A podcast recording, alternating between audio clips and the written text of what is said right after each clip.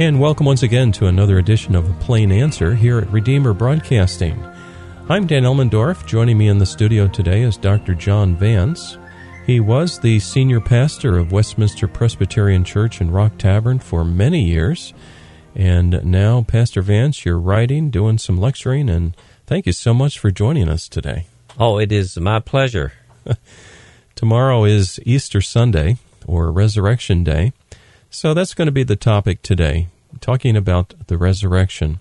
And uh, to get us started, could you describe the, the place that resurrection has in the New Testament, and how did the Gospels treat the resurrection in, in terms of this centrality? The resurrection, of course, uh, any uh, one who reads uh, through the New Testament, particularly the Gospels, going to see that the resurrection holds a big place. It is central uh, to the message of the New Testament. As a matter of fact, uh, Jesus is central to the message of the Gospels. That is what the Gospel is the person and work of Jesus Christ. And if you'll notice carefully in reading, that you'll discover that the incarnation, the death, the resurrection, and the ascension of Jesus is the focus of the New Testament.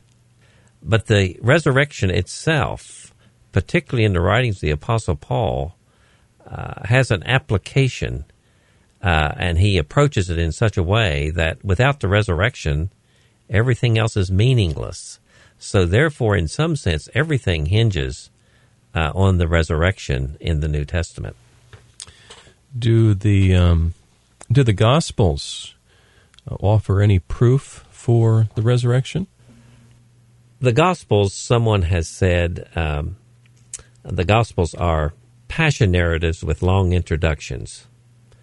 So they do focus on the passion and resurrection of our Lord Jesus Christ. And uh, the New Testament uh, calls us to believe in the Lord Jesus Christ, but also there are reasons that we might believe. Now, it is not enough, of course, for reason uh, to simply clinch the argument. There is a place for faith here, meaning that our, our intellectual capacity can only comprehend so much, and and so forth. But there are reasons in the New Testament for believing in Jesus and his resurrection. Let me just uh, mention uh, two or three of them. Uh, I think one of them is actually outstanding. Uh, the first is, of course, there's an empty tomb. Mm. I think what a lot of people maybe minimize is that Jesus' opponents and his enemies would love to have recovered his body and put a stop uh, if you will, to to strangle this infant movement of Christianity in its crib. Mm-hmm. And all they had to do was find a body, but there was no body to be found. Uh, and that is important. And and of course, the second thing is, and and, and it's maybe a, even a larger reason. People saw Jesus after he was resurrected. That's the astounding thing. Mm-hmm. And if you read the Gospels carefully, uh, these people did not expect to see Jesus they absolutely are flabbergasted when they see him at first. They're so startled that some of them didn't recognize him at first. And so he was with them, though, for a 40 day period, and many people saw him. Uh, the women, uh, the apostles saw him, uh, and, and above 500 people at one time. And then Paul says, I saw him uh, at, a, at a time when no one else did. In other words, at a time um, most different on the road to Damascus, where he was going to per- persecute Christians, and he had experience of the risen Christ, and he saw him in his That's resurrection neat. power. It's an amazing conversion, isn't it? it really is. Uh, there is one more uh, aspect of this, though, that I think is very, very powerful, and it is this: those people who saw Jesus and knew Jesus uh, believed that he had been raised from the dead. Now, what is curious about this that many of those same people went to their death affirming that Jesus had been raised from the dead. That's that's important witness simply because people usually don't die for a lie. I don't know of any. You usually recant or you plead for mercy, but these people were willing to die for the belief that mm. Jesus had been raised from the dead. They were martyred. They witnessed the resurrection of Jesus. They believed they saw him with their own eyes. And we're not talking about one or two or three or four. There are a series of appearances in the New Testament. Hmm. Jesus, uh, according to the book of Acts, was with them for 40 days. And uh, that is a, a powerful testimony, in my opinion. Well, coming up tomorrow is uh, Easter Sunday, and a lot of people will be going to church. Sometimes, um, the last time they've been to church was was last Easter. but um, the resurrection, uh, Christianity seems it's a, it's a really key part. Does it? It's kind of an obvious question, maybe, but does Christianity hold together without the doctrine of the resurrection? Christianity is the only religion I know that that entirely depends upon a, a miracle central to it, Mm. and that is the resurrection. Uh, I don't know of any other religion that so depends on one miracle uh, in the same way that Christianity does.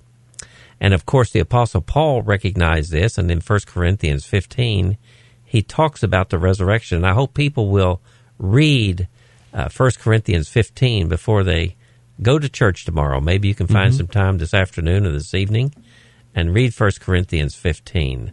And Paul really uh, weights everything on the resurrection. As a matter of fact, he says, uh, if Christ be not raised, we are without hope in this Yeah. world. Uh, we're, we're people most miserable. Most miserable, yeah. And um, and so yes, the uh, Christianity is is uh, uh, depends upon the resurrection for its verification. And if Christ be not raised, then in one sense you can say that the central claims made of Jesus uh, are not true. They hinge upon the resurrection. So we're talking today about the resurrection with Dr. John Vance. For those just tuning in, um, what what do Christians mean by resurrection? Most of us know, but just to be very clear about it.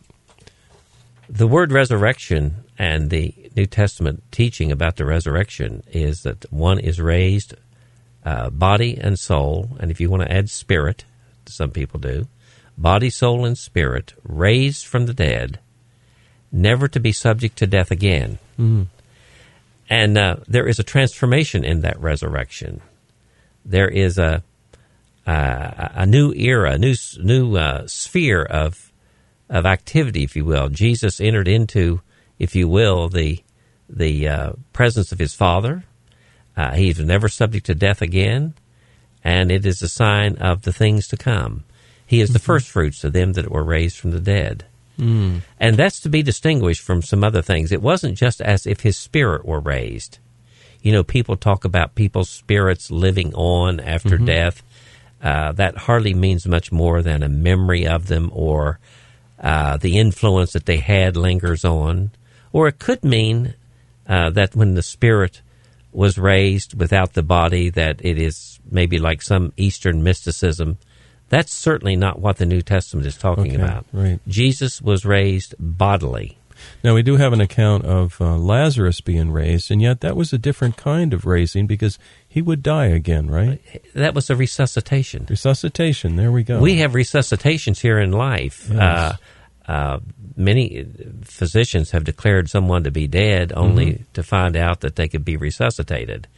You see, Lazarus, uh, while he was resuscitated, he also was subject to death. Yeah. Finally, again, and uh, and resurrection is to be differentiated from resuscitations and just spiritual resurrections and those sort of things. So that that means then this resurrection implies our quote unquote glorified body. It implies the glorified body. Yeah. Now, the the intermediate state uh, is is something we don't know much about. Those kinds of things, but we know that we will have a new body, Mm. and but it will stem from the old body. In other words, it'll Yeah. be transformed. It's not as the old body is not uh, important. Because Jesus was able to eat. And, Oh, yes. they, they they they you could touch and feel his body. Yes, Yeah, yeah. It's interesting. and yet it was not subject to the same physical laws No, as as a as a um, earthly or mundane body. it's uh, it's really something to look forward to. Just Yes. think, someday this this decaying body that has its aches and pains and arthritis and breathing problems, someday that'll all be left behind, and we will have a glorified body. It's a wonderful It is thing to It consider. Um, what about in the Old Testament? Um, Do we find the theme of resurrection there? If you read through the Old Testament carefully, you'll know that it does not have the emphasis on resurrection that the New Testament does. As a matter of fact, when you read the New Testament, that's an overwhelming theme, Mm. as I've already indicated.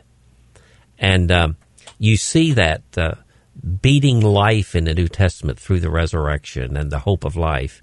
In the Old Testament, uh, remember that the Old Testament prepares us for the New. Uh, it doesn't talk a lot about resurrection, but it does. Uh, I can think of uh, two places in particular that's important. In Daniel, uh, we know that we'll be raised and be judged, and he talks about that. We also have Ezekiel, the dry bones Oh, yeah. and uh, that that is an important passage. We also see it in Abraham and and uh, David's lives in particular. Certain f- key phrases. David, for instance, talks about seeing the child uh, that uh, Right. passed away.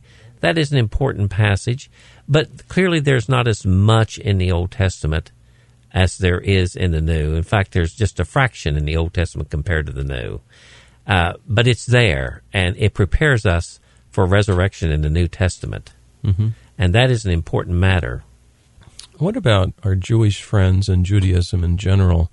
Does their teaching embrace resurrection the same way Christians do? You know, uh, it's an interesting thing about uh, uh, Judaism.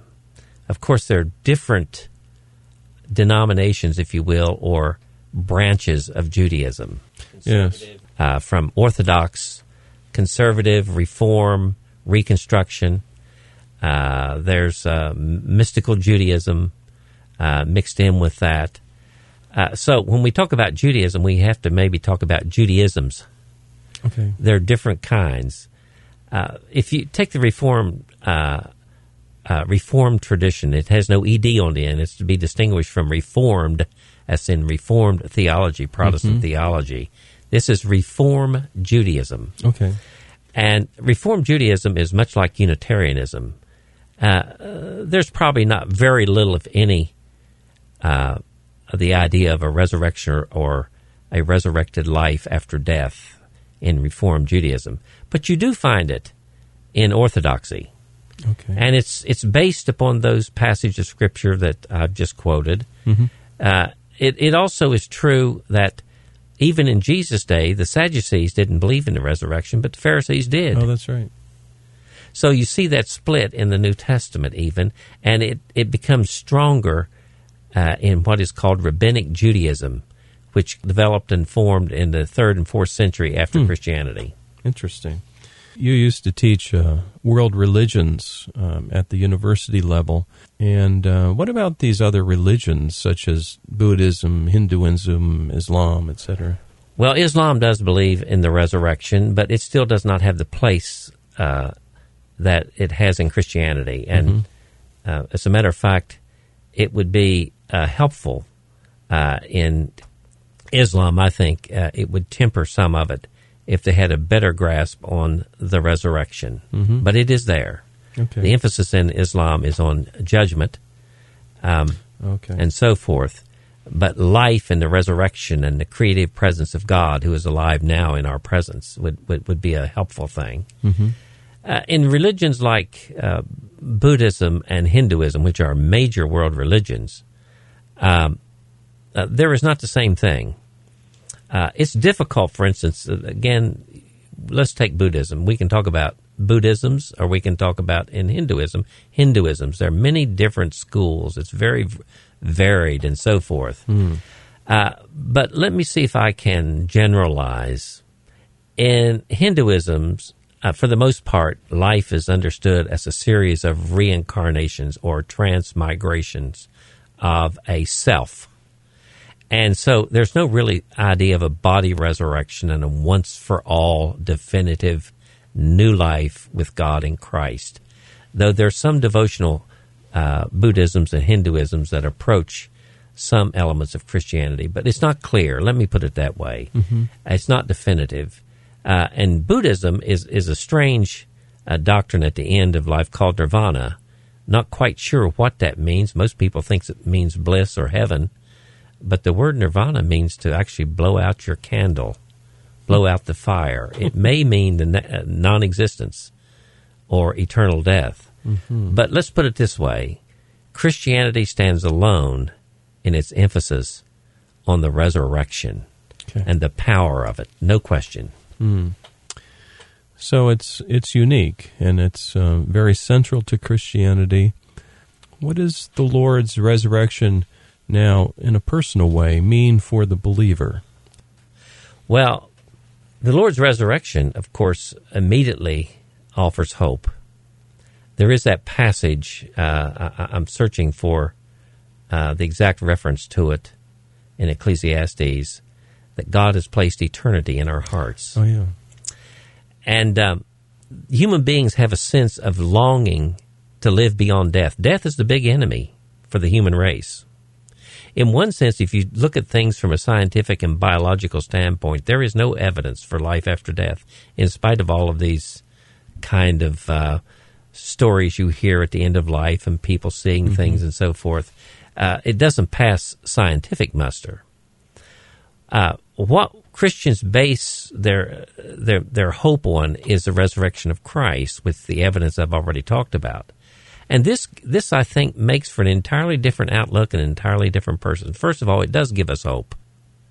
And I think of those poor Christians being persecuted out of existence. There's a genocide taking place yes, in the Middle is. East. Oh yes. And I, I ask myself over and over, what sustains these people? What reason is there for them to hope? And it's the resurrection. Amen.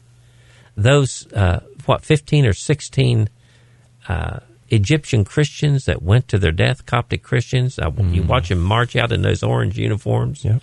and they're going to be beheaded. Those men died with dignity there. That's right. And I believe it is because they had the hope of the resurrection. As Jesus lives, so shall we. Yeah. And and and that's the benefit. It's the benefit too when you stand around a casket of a loved one, and uh, it's it's wonderful to be able to comfort people with the resurrection. As a matter of fact, the funeral service I like to think of as a witness to the resurrection. Yes, exactly. It points to the hope that we have, but there are other benefits. Paul talks about the resurrection and its power.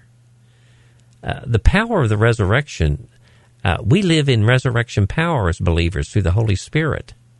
We can overcome and we can change. You know, the world doesn't believe that people can really uh, gain victory in their lives over certain things. They mm-hmm. think if a drug addict is doomed to addiction the rest of their life, that's not the case.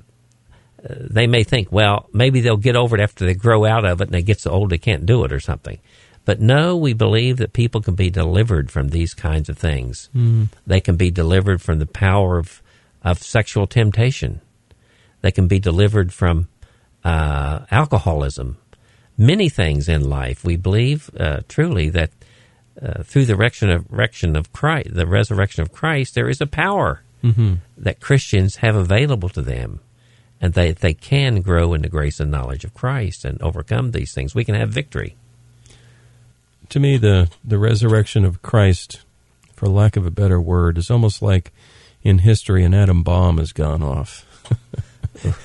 Something very, very major has happened historically and theologically. And um, the, the, the fact that Jesus resurrected really, to me, proves that he has squashed the neck and head of Satan.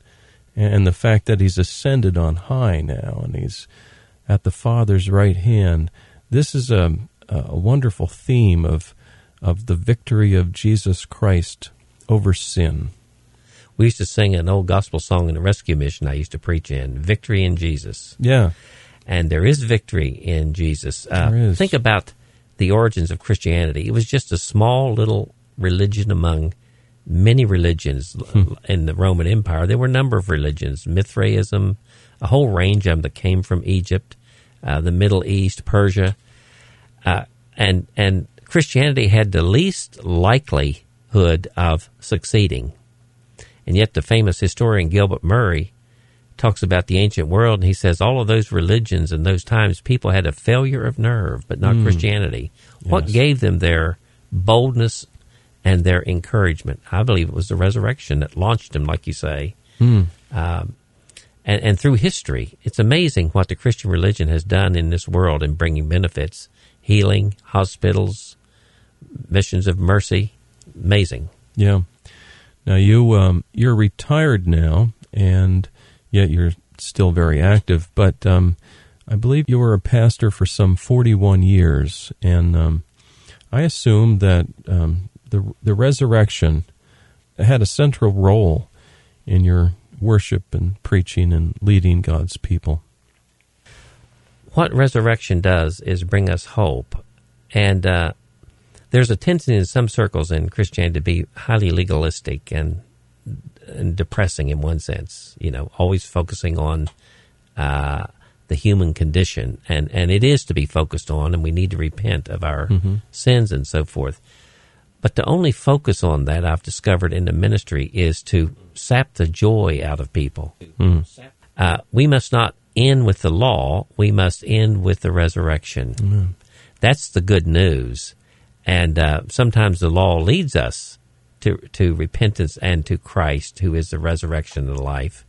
But I think a Christian ministry has to focus primarily uh, on the end of things and the victory of God in Christ, and that is the resurrection. Mm. So, worship services, uh, we got one coming up tomorrow, Easter, remembering the resurrection.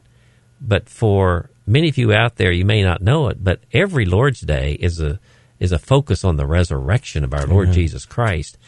And, and and a worship service is to bring us and renew us in our hope and in that hope. Yeah. So, and I mentioned funeral services. Uh, resurrection is to renew us at a time of of discouragement and and maybe in some cases despondency and sadness. It is resurrection that sees Yeah. us through these things. We have a couple of minutes left before the end of our program today. You know, um, this is a busy time uh, for people um, politically. You know, they're looking at, um, for sure, a new president eventually and all the stuff that goes on before that.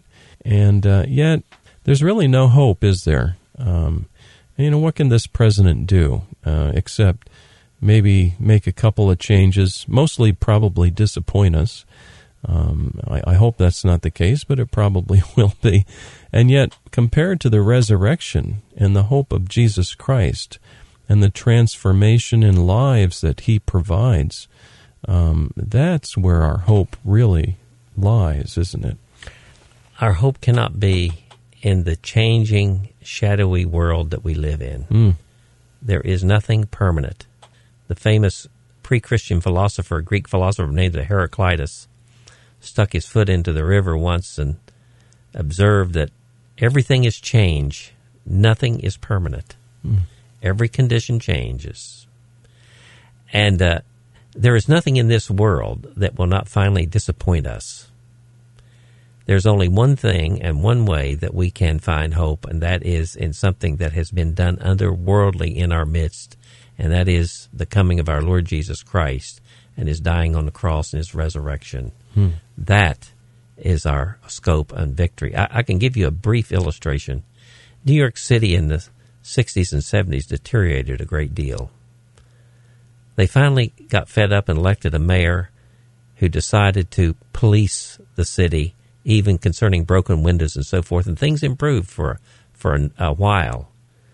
We now have a situation where we're giving license to the, uh, if you will, uh, the uncivilized elements. Uh, Yes. You can defecate in the streets now. You can't run people out of uh, driveways. Or people are. Uh, it, it's amazing what is going on. It I was is. just there last night, Friday night, and uh, I've seen a change in the last two or three, four years. Oh, yeah. Now, we can't put our hope in politicians. We will be disappointed. There are people out there that believe that if we don't elect the right person this time, we're going to hell in a handbasket. Well, we might be. Mhm. But that's still not where we put our hope. It's not in politics. No, so it's I have a definite preference for, for a, a candidate or two. Oh, sure. Uh, but that's only a temporary relief or maybe a betterment. Yeah. Uh, to find true victory and escape or salvation is in Christ and his resurrection. So true. Well, I see we have reached the end of our program today. It's been a joy. I've been talking with Dr. John Vance, the retired pastor of Westminster Presbyterian Church in Rock Tavern. And uh, Dr. Vance, what an honor. Thank you very, very much for joining us today. Thank you. Dear listener, you can find us online. We're at RedeemerBroadcasting.org. And this broadcast is up there as a podcast. Check it out. And also, please join us next week for another edition of A Plain Answer.